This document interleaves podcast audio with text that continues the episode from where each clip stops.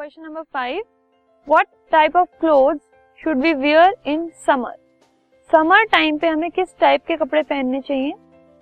तो the rate of perspiration is more during summer perspiration मतलब sweating ठीक है?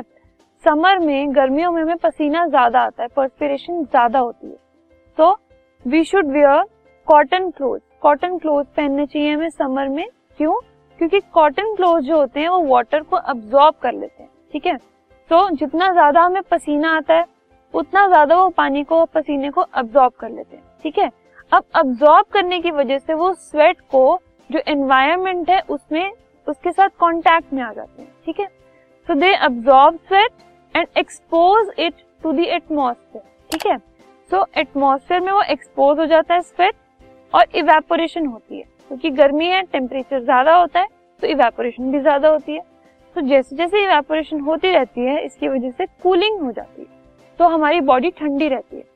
इसी के कंपैरिजन में अगर हम कोई ऐसा क्लॉथ पहने, कोई ऐसे कपड़े पहने, जो कि स्वेट को अब्जॉर्ब नहीं करते तो स्वेट हमारी बॉडी पे रहेगा और एटमॉस्फेयर और हमारी बॉडी के बीच में वो जो कपड़ा है, वो एक बैरियर बन जाएगा। ठीक है?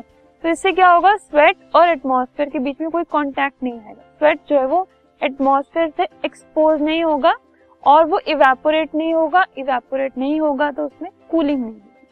तो इसलिए हम कॉटन क्लोथ पहनते हैं क्योंकि वो बार बार स्वेट को अब्जॉर्ब करके बार बार उसको एटमोसफेयर में एक्सपोज कर देते हैं और इवेपोरेशन होती है एंड एज अ रिज़ल्ट हमारी बॉडी ठंडी रहती है। This podcast is brought you by Hubhopper Shiksha Abhiyan अगर आपको ये पॉडकास्ट पसंद आया तो प्लीज़ लाइक शेयर और सब्सक्राइब करें और वीडियो क्लासेस के लिए शिक्षा अभियान के यूट्यूब चैनल पर जाएँ।